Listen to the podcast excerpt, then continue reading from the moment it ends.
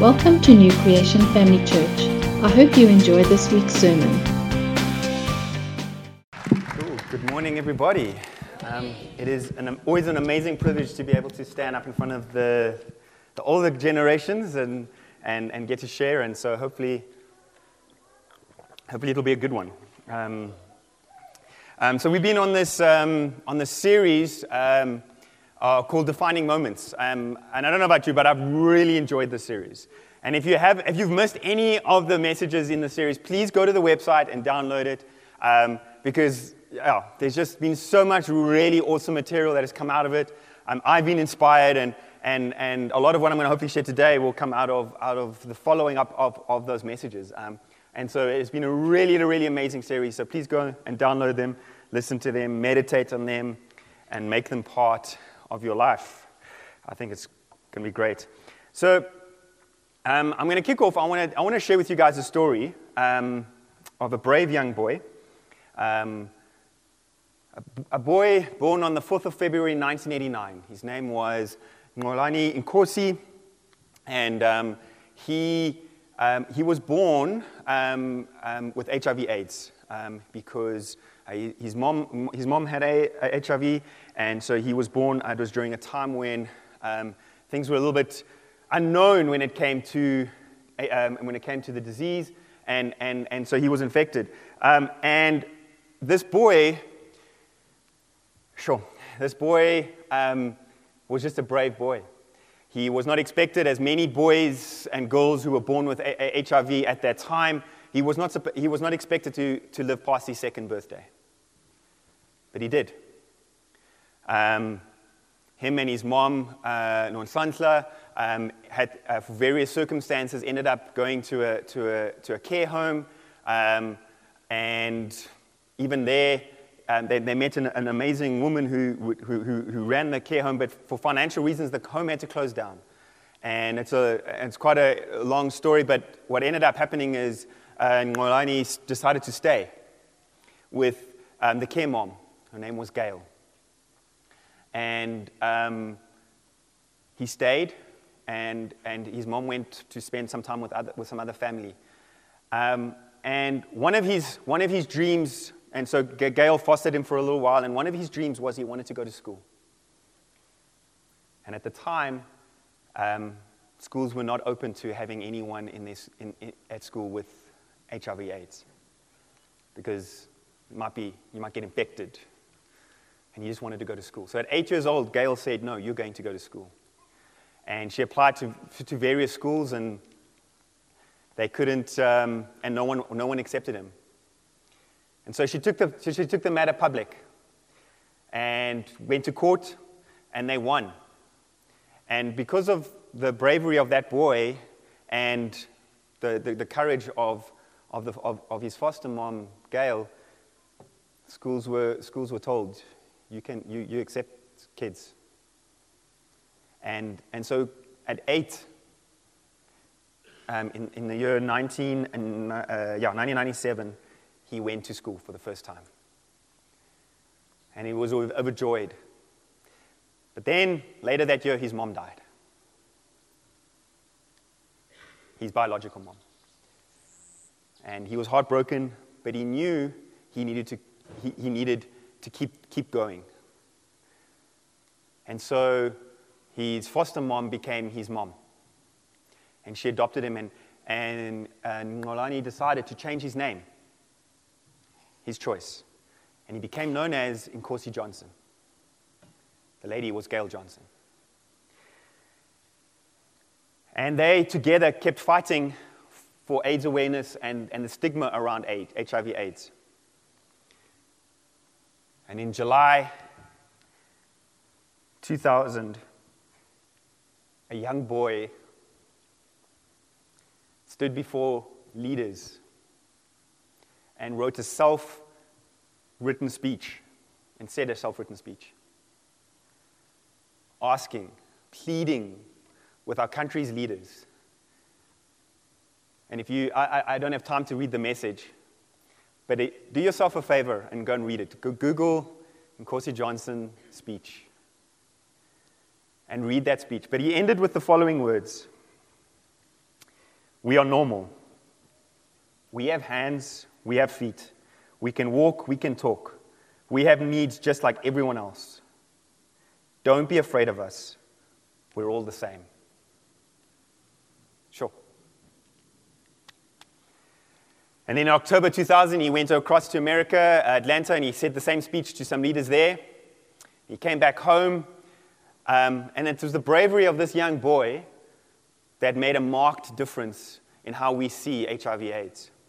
And it was because of him and, and many others, but specifically him, that made a, a, a, who left a legacy of, of changing the stigma around HIV/AIDS.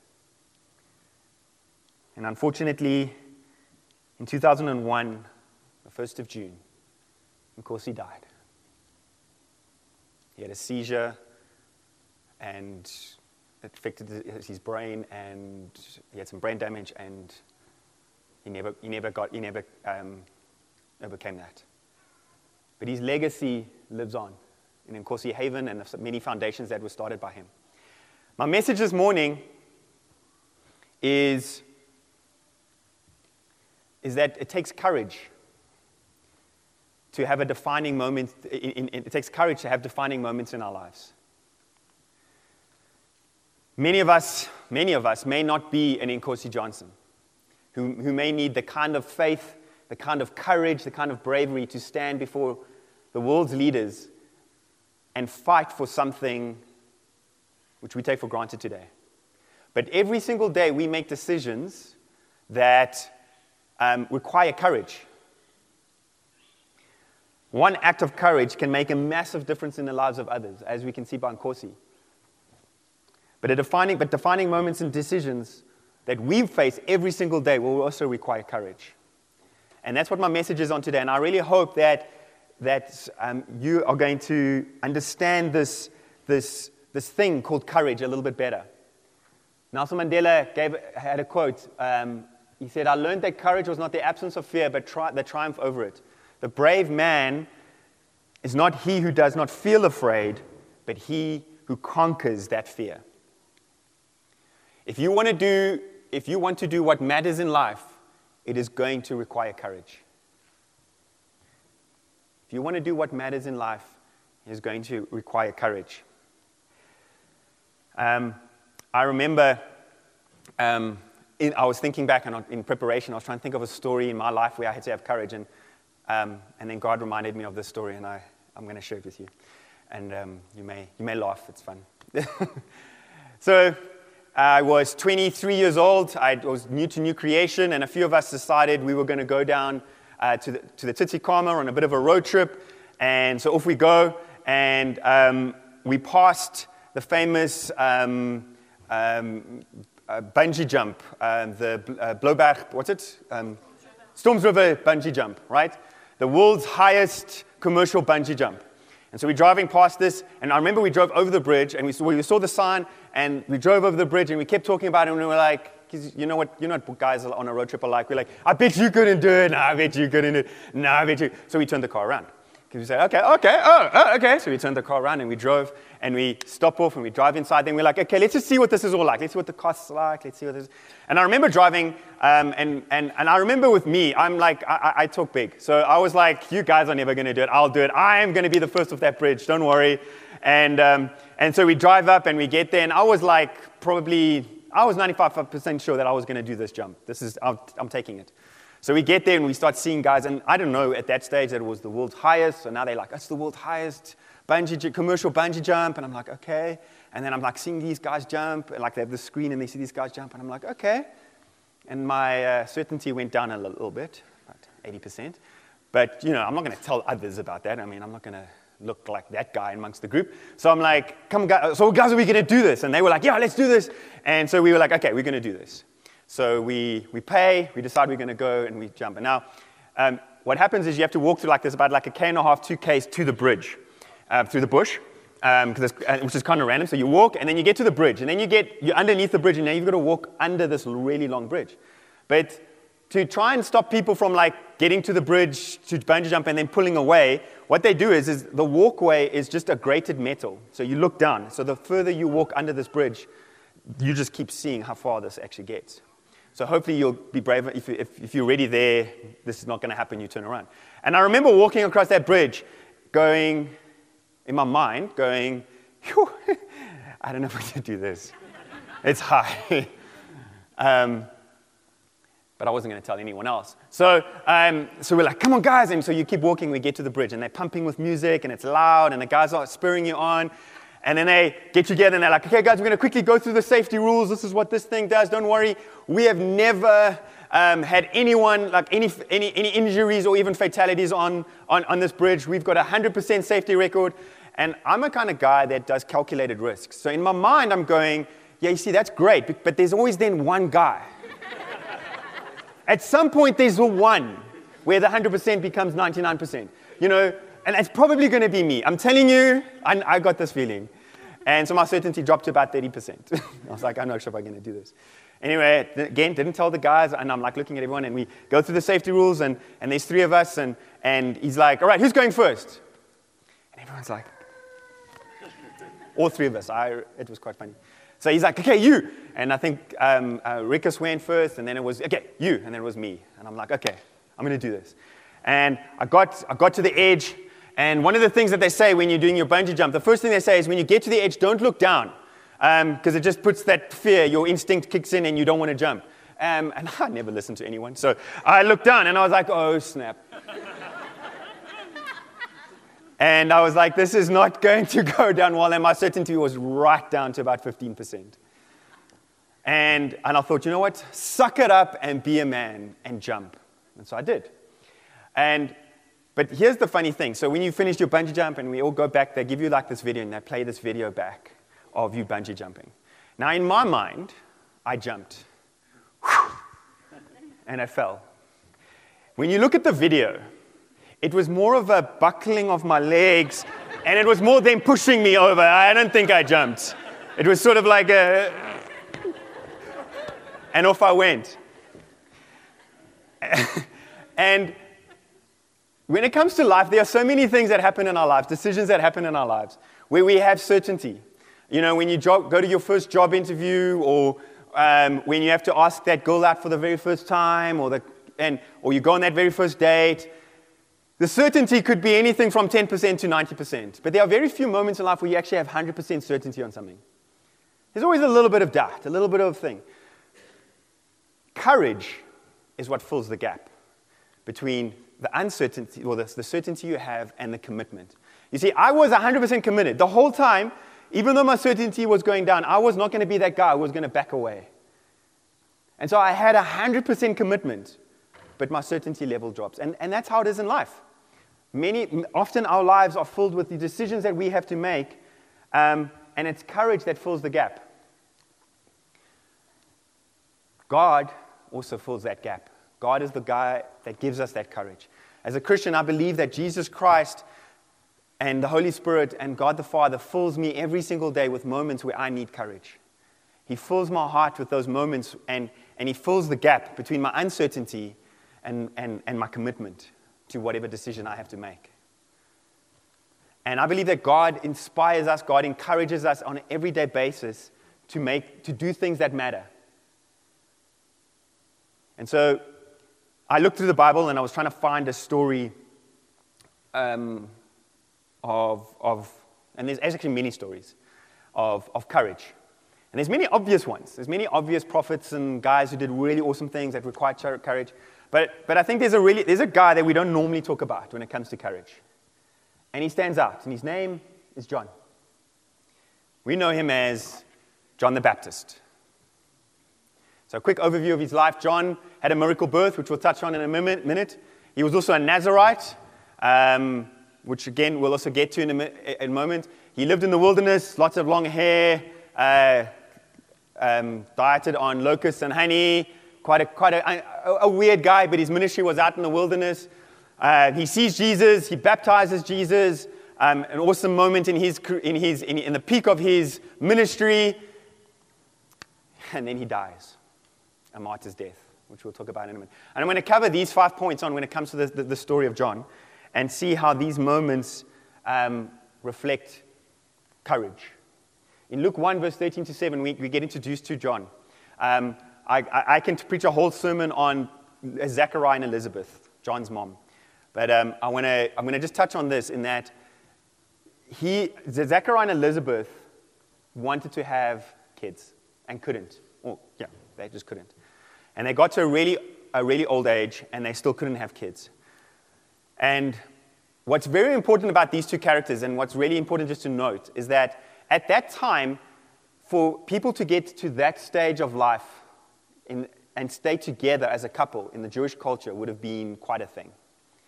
Because um, Zechariah could have just said, Look, we can't have kids. Sorry, I'm getting a new wife here. I need children. I need. And specifically, Zechariah was a priest. There had to be some sort of heritage. And, and, but he, they remained, Zechariah remained faithful to Elizabeth. They remained, both of them remained faithful to God. They could have blamed God. They didn't. They just kept on asking. And so one day, an angel appears to Zechariah and he says, Do not be afraid, Zechariah. And by the way, this is Luke who writes this.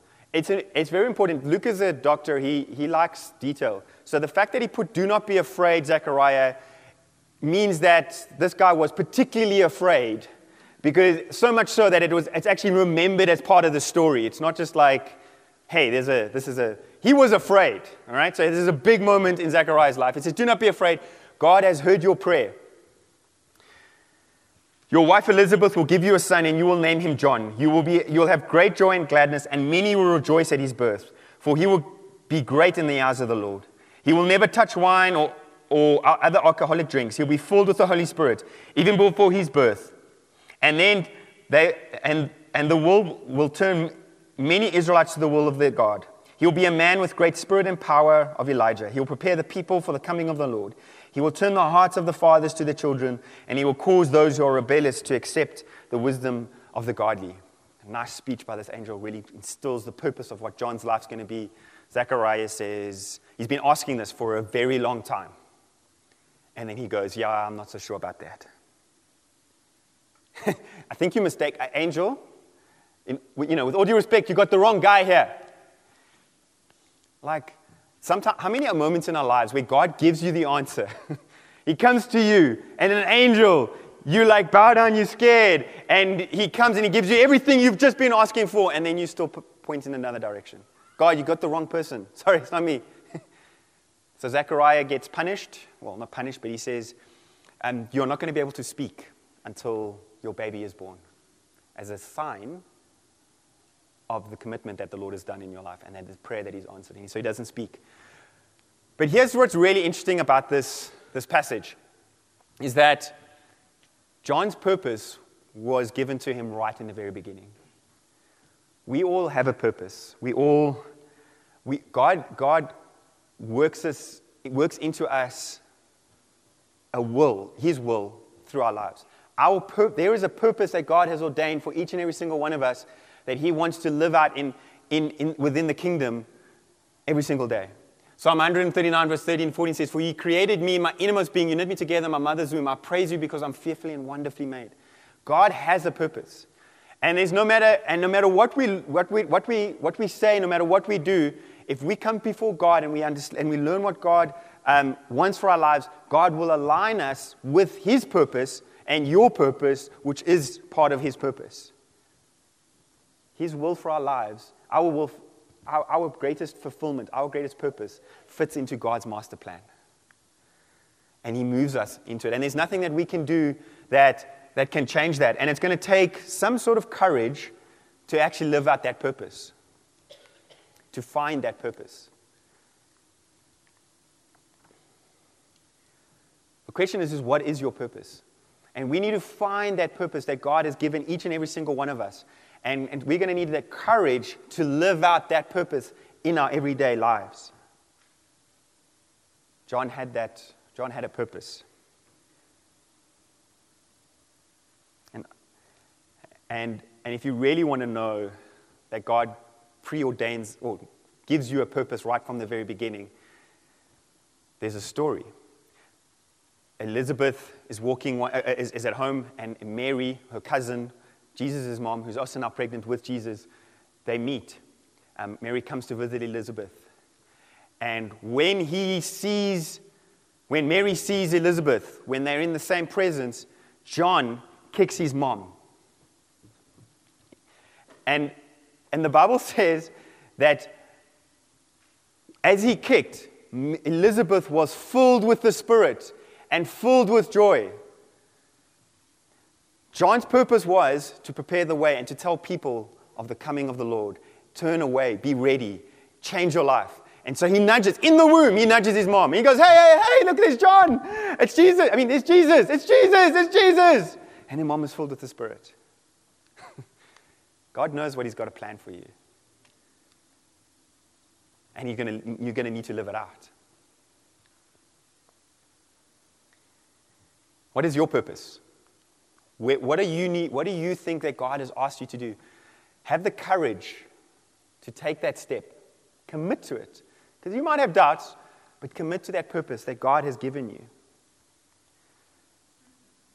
You see, John was a Nazarite. His dad had raised him up as a Nazarite. A Nazarite was somebody that, whose life was dedicated to the, to the will of God um, and had three conditions. Number one, they could not drink any alcohol. Number two, you could never cut, the, you, you never cut his, the, the, you, um, your hair. So hence why John kind of looked like a overgrown hippie.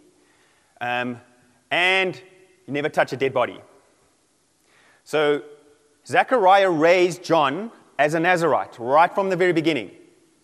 But at some point, John became a man himself. And his father's convictions for his life had to become his own. At some point, he, he could have been like, Dad, there's, this, there's that girl, and she, look at my hair. It's down here. Come on. I want you to just, let's, let's just neaten it up. Dad, there's a party just down the road, and they're drinking wine, and I just want to, come on, just, just maybe one sip, please.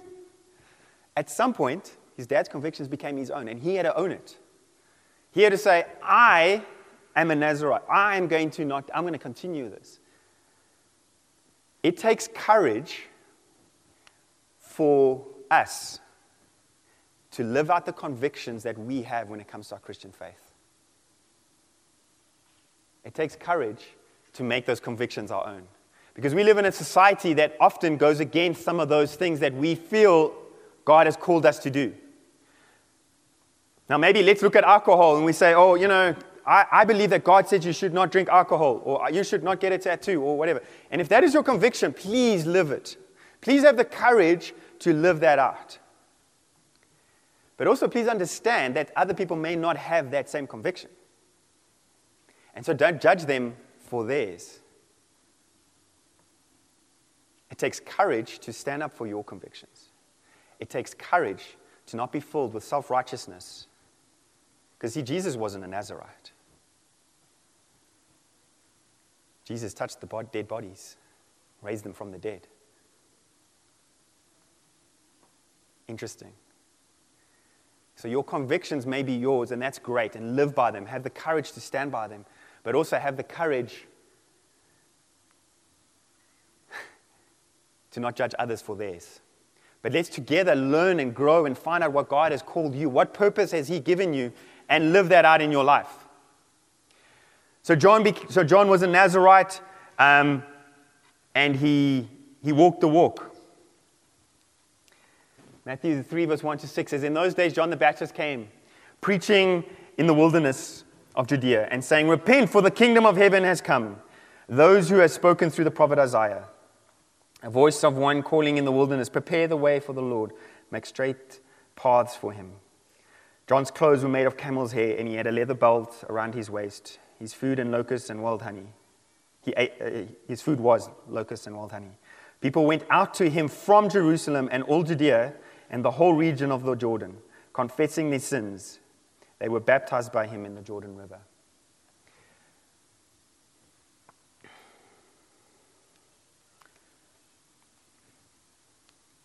The wilderness, John's ministry ground.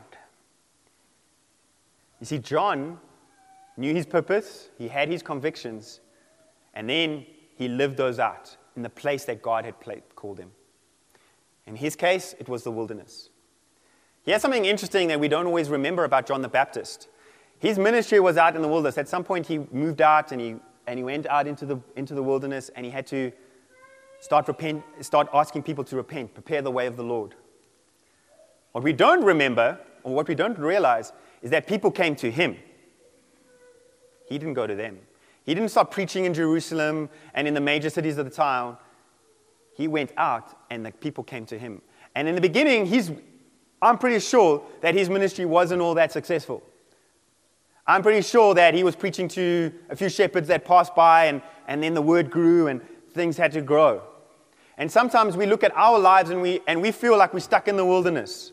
We feel that we, we, are, we, where we are, we're not making an impact in the kingdom of God. But you know what? If God has placed you there, if that is your, if, that, if you, you are the place where God has placed you, have courage to stay. Because people came for, and, and I, I worked it out, hundreds, 100 to 200 kilometers away. The, the, the length of the Jordan is pretty long, the whole of Israel. And, and they came. They came to him. Stay where you are. Have the courage to live out. And if God has placed you in business, be in business. If God has placed you, don't feel that you need to be anywhere else other than where God has placed you in the season that He's placed you there. Have the courage to stand by, those, by, by that place. And it's going to take courage to stay even when you don't see the results, whether it's work, whether it's marriage. Your marriage starts looking a bit, a bit rocky. Have the courage to stay. Work it out. Figure it out. Church. Relationships. It's going to take courage to be in the place that God has placed you. But then people started coming, and his ministry grew, and his ministry grew. And people were coming from all over the Jordan, or all over, from Jerusalem, Judea, all over Judea.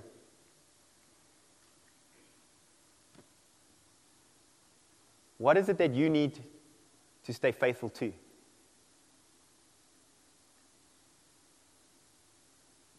Because you see, God will bless where you're at. The results will come. It's only a matter of when, not if.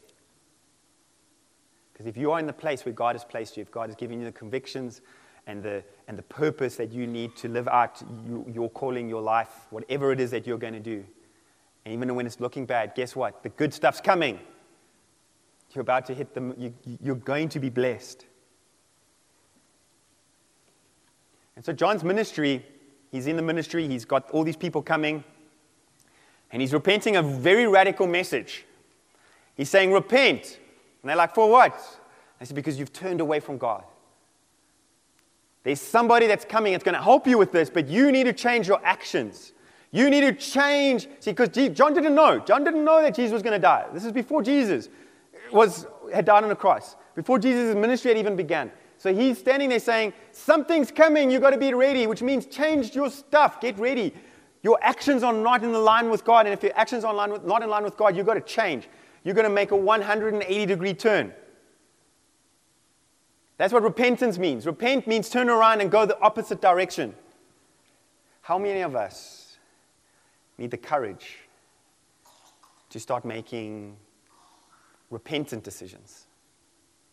How many of us are, in business where, pe- where, where the business is pushing you in a direction that you know is not the will of God, and you need to just say, I can't do this. I'm going to stand by what I believe is right. I'm going to change my actions, and I'm going to, I, my life's not right. My marriage is not right. I'm not the best parent that I can be. I need you to make a change here. And to, to repent, to turn from that, is going to take courage. A lot of courage.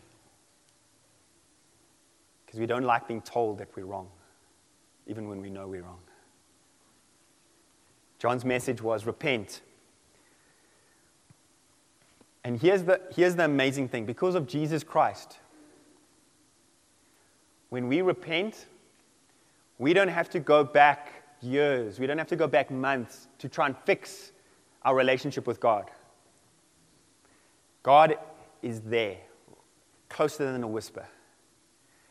All you need to do is make a commitment, and God will be there with His forgiveness. to walk this journey out with you. He just wants you looking at Him, not at the world.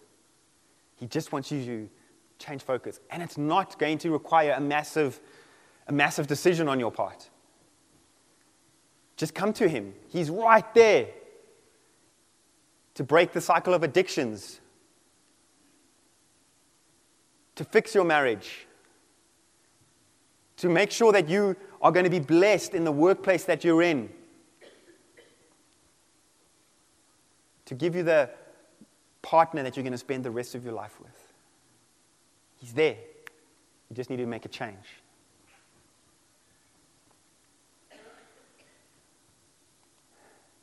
John 1, verse 29. The next day, John saw Jesus coming toward him and said, Look, the Lamb of God who takes away the sin of the world. The peak of John's career, of, of John's ministry, he's standing in the river and he's baptizing, and he looks up, and there's Jesus. In the peak of his ministry, he's focusing people away from himself but towards Jesus. And he is overjoyed. See, John was the happiest when people were looking at Jesus. We need to change our focus and look towards Jesus. It takes courage to say, it takes courage to look at Jesus. When things are going well, when you're experiencing success, when you finally things are going the way you want in your ministry, in your life, in your marriage, it takes courage to say, that was Jesus, not me. Sure. Because when it's bad, we can, we, can, we can turn around and we can repent and we can look at Jesus. But when things are going well, to focus other people on, on Jesus, that's a hard thing. When, when, in, when, when kids' ministry is do, going well, it's hard. It, it takes courage to say, look at Jesus, don't look at me. When new creation is going well, it takes courage for us as a church to say, it's Jesus, not me, not the pastors, not the, not the worship team. Look at him. Don't look at me, look at him. It takes courage when things are going well to focus on Jesus. It also takes immense courage to look at Jesus when you, when you don't know him. the day I gave my life to the Lord and I looked at and I, and I, and I experienced Jesus Christ as my Lord and Savior, it took courage. It took, it took a step of faith because I wasn't 100% sure. And that's okay. But I was committed. I made a 100% commitment and I said, I'm going to do this. I'm going to follow this Jesus guy. And he changed my life. It takes courage, that first step, to say, Jesus, I accept you. I need you. Not me, but you. May my life be honoring you. May I um, fulfill the purposes you have for me, not my purposes, but your purposes. And John said, Look, it's Jesus. And then Jesus came up to him. And Jesus came up to him and said, John, I need you, I need you to baptize me. What would you do if the Son of God came to you and said, I want you to pray for me? Woo! John's like, no, no, no, no, no, no. Jesus, you got this wrong. Wait, you do realize you are the Son of God, hey? You, you, you, know, you, you know you are Jesus, right? Uh, I, you need to be baptizing me. John said, God, Jesus said, no, no, no, no. We got to fulfill the, we got to fulfill Scripture here. We got to do what needs to be done. Matthew 3, verse 13 to 20 says, Then Jesus came from Galilee to the Jordan to be baptized by John. But John tried to, to, to deter him, saying, I need to be baptized, you. Do not come to me. Jesus replied, Let it be so. It is proper for us to do this to fulfill all righteousness. Then John consented.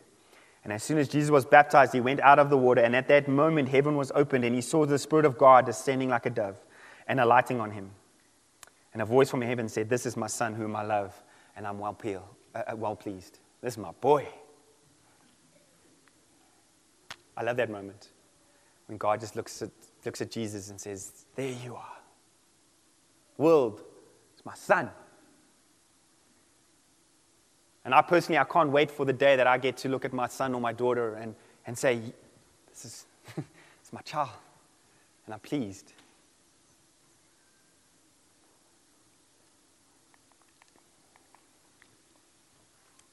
But you see, it takes courage and humility for John to baptize Jesus. It took immense courage. It took immense humility and courage for Jesus to be baptized by John.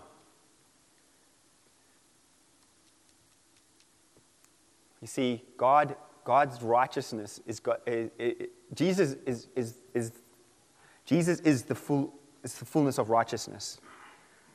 And God is proud of Jesus, but He's proud of you and He's proud of you because of Jesus. He's proud of you because Jesus makes you whole. Jesus wipes away your sin. Jesus puts you in right standing before the Father. And the Father can now look at you and say, My boy, my girl, my prince, my princess. And it's going to take courage and humility to, to be seen as that, to be seen as a God follower. It takes courage. See, baptism, when we, get, when we, when we baptize people, we, we are baptizing them in the water, and their old self is come, is go, goes, and their new self comes up, and we're holding them accountable to the decision that they made. When I, got, when, when I stood at the altar with, in, in front of my wife, I, my wife, I said a vow. I choose you for all eternity. I choose you as my wife. And I sealed that vow with a wedding ring. I, that, this wedding ring represents my commitment to my wife. It is a visible sign of what I chose to do. People can look at me and say, He is a married man. When we get baptized, that's exactly what we're saying. We're saying, My old self is gone, the new self has come, and I, I want the world to know it's a symbol of saying, I am now a Christ follower. And it takes courage to do that. It takes courage to be baptized.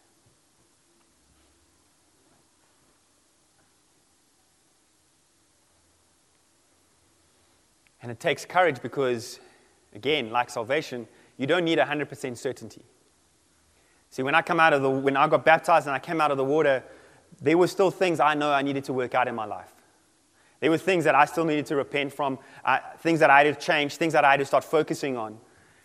But I made a 100% commitment. And when I went into that water and I came back out, I knew that from this day on, I'm not going to be ashamed. I don't, I, I don't have to, if somebody asks, if somebody looks at me and says, What's different about you? I'm like, I'm a Christian. I believe in Jesus Christ. Would you like to know about him? When you're in your workplace, when you're in the wilderness, or wherever you are, when you're at school, varsity, do people know? Do people know? See, because it's going to take courage to stand when the office party is around and everyone's doing stuff, and you have to stand out and say, I'm not going to, I'm not going to do this because I know it's not right. It's going to take courage. So, John So Jesus gets baptized, he starts his ministry, and so guess what happens to John's? It starts fading. And so John's disciples come up to Jesus and they're like, John, you see, Jesus is down the road. He's bapt- his disciples are baptizing people, and people are going to him. Look how many people he's got. Listen, we were the original guys here.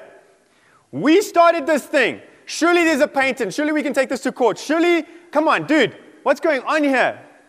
Like, Aren't you going to say anything? You baptized Jesus, even. He's just copying your idea, man. And John said, No, the Son must increase. I must decrease, so the Son must, because the Son must increase. His ministry started changing. And you know what? It takes courage. It takes courage to celebrate what God is doing in somebody else's life.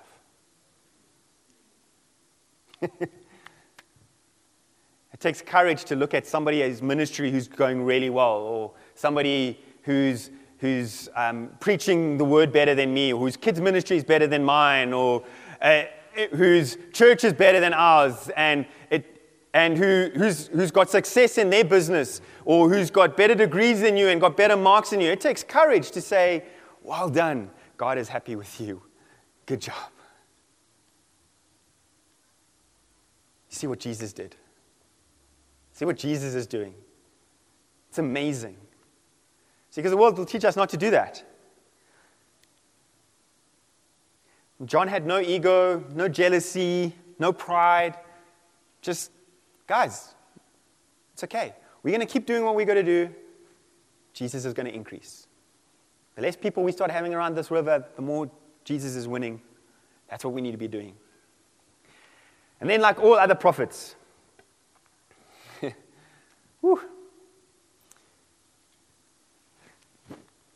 John calls out Herod's daughter for some of the sins she was committing in her life. So Herod had John arrested because John was bold enough to say, You need to repent. And he started pointing out the, the errors in the, in the hierarchy. And so, John, and so Herod had John arrested. And so he's sitting in jail, and um, he sends his disciples to go to Jesus. And he says, Go ask Jesus, is he the one? This is the guy who, in the womb, was like, Mom, Mom, Mom, it's Jesus. This is the guy who spent his whole life dedicated to God. This is the guy who baptized Jesus, and as Jesus came out of the water, looked up, and the Spirit of God came down. He heard the voice of God say, This is my son. And he's like, Just go ask him if he's the one. You see, we're all going to have doubts. We're all going to have disappointments. Even John had his doubts. He, was disappointed. It's not how it worked out. He was like, But, but I did everything right here, God. what, what's going on? I don't think he knew, I don't think he questioned who Jesus was. He was just like, God, are, are you sure that this is what's happening here? Why am I in jail? it's, not, it's not how I thought it was going to work out. And in your life and in your, li- in your ministry, there may become times where you're going to have those doubts. Where you're going to be like, God, are you sure? God, what are you doing? This doesn't make sense. This sucks. This hurts. I don't want to be sick. I want to be poor. What's going on? So Jesus does something really awesome. So instead of Jesus responding, going like, duh, hello, you know I am, you heard the voice, what's wrong with you? Jesus responds with love and he says, go tell them. Of course I'm the one. And he responds with love. And John gets beheaded. Jesus hears the news that John has, John has died. And, and he weeps. See, sometimes we don't understand the things that Jesus and God does. And we're like, why, Lord, why? Don't for one second think that God doesn't get upset about it. Jesus weeps. And he says, he says these words There has been no greater man that has lived than John.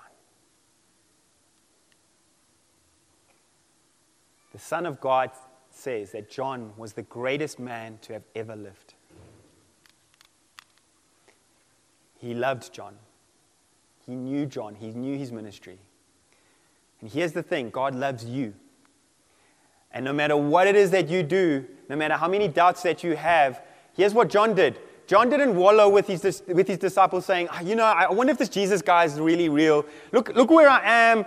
It's not working out how I think. You know what he did? He took his doubts to Jesus. You need to take your doubts to Jesus. You need to take your disappointments to Jesus. You need to take your sadness to Jesus. You need to take your anger and say, God, I'm not happy. Because God will respond with love and say, It's okay. And He will cry with you and He will walk it out. And yes, God sometimes answers it. God sometimes changes it. God could have brought um, John out of, out, of the, out of jail.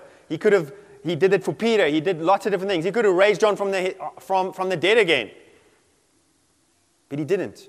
And we may never understand why God allows certain things and does certain things and why he does and doesn't. That's not the point. The point is, is who are you focusing on? And here's the thing it takes courage. It takes courage to say, all for you, God, no matter what happens. And it takes courage to take your doubts, your disappointments, your anger, your sadness, and focus on Jesus. Earlier this year, we, um, I and Gavin had the amazing privilege of baptizing some of our young adults who made a decision to walk out their faith. And um, we then, we, so Gavin filmed their, their testimonies. And I want to play two of those testimonies for you today.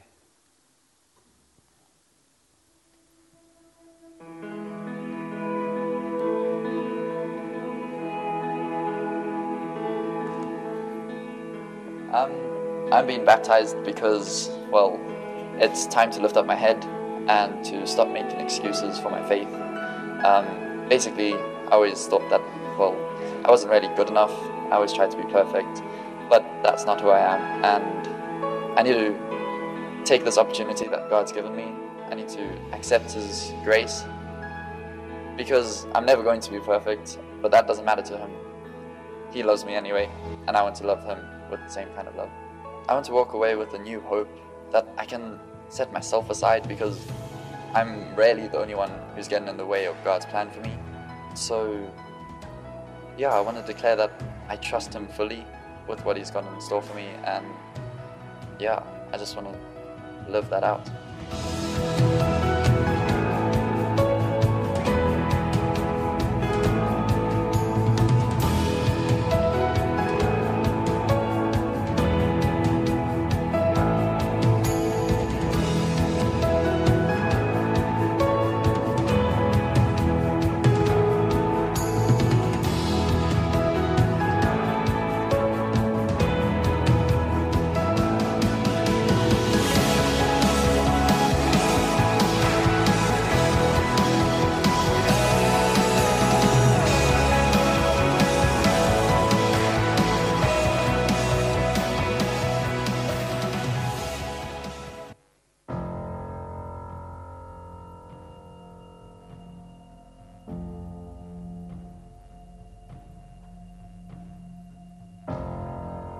Didn't really know much about baptism a while ago, and as I started getting this relationship with God, baptism just kept on coming up more and more often. And He ended up giving me a sign um, from a lady that writes words down.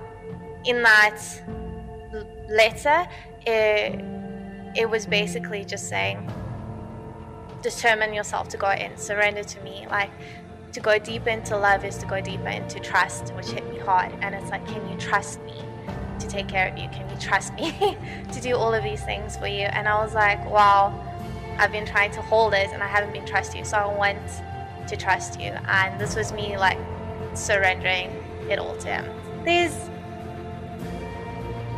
no reason to wait. And I want to make that commitment as soon as possible. I don't want to associate with this world anymore. Any longer, I want to associate with God.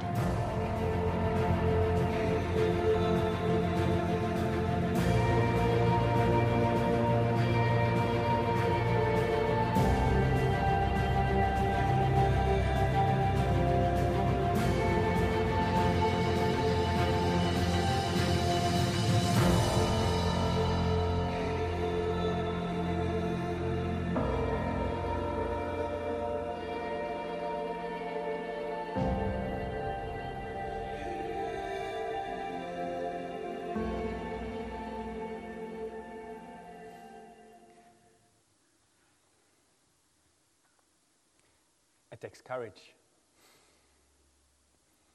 Can I ask the worship team to come up? So, what next for you?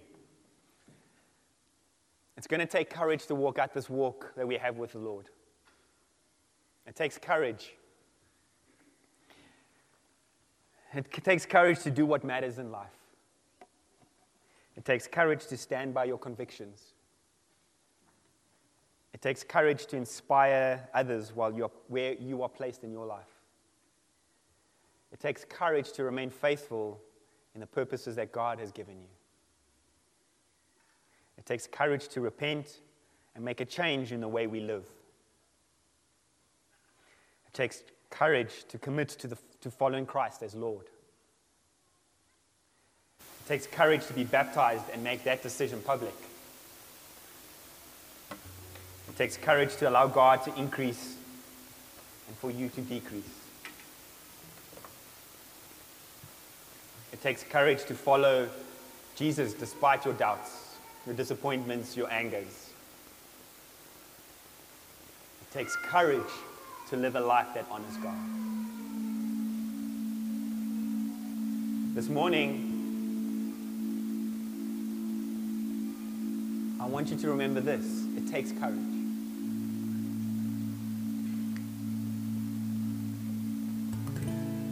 I'm going to ask this morning that we do the following.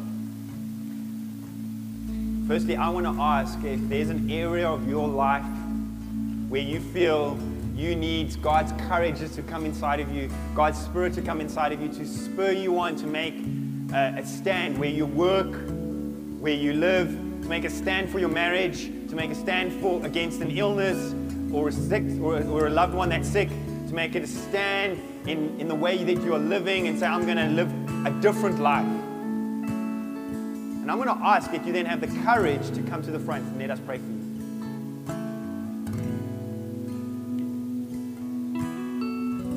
If you have never accepted Jesus Christ as your Lord and Savior, I want to ask you again that this morning that you have the courage, the bravery, the boldness to come and stand here and say, I might not be sure, but I, Jesus, I'm going to choose you. I'm going to choose you. I'm going to see what you're all about. I'm going to see what. I, I, I want to know this guy that's the Savior of the world. I want to know you.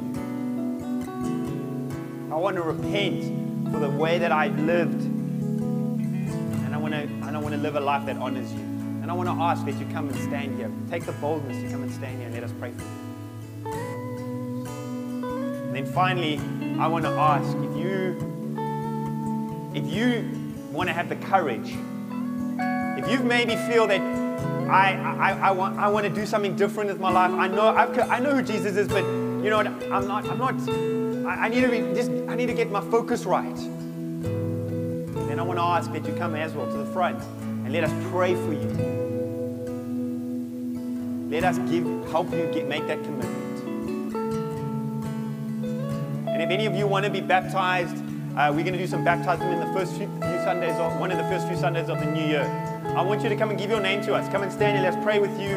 Let us just journey this little journey with you. And we're going to do some baptisms right in the beginning of the year because we want you to, we want to make your decision public. We want you to start 2020 in the right way, saying, I'm going to live 2020 for God. I'm going to point my life towards Jesus. I'm not going to focus on myself anymore. So as the band uh, worship team just sings a song, come to the front and let us just pray with you.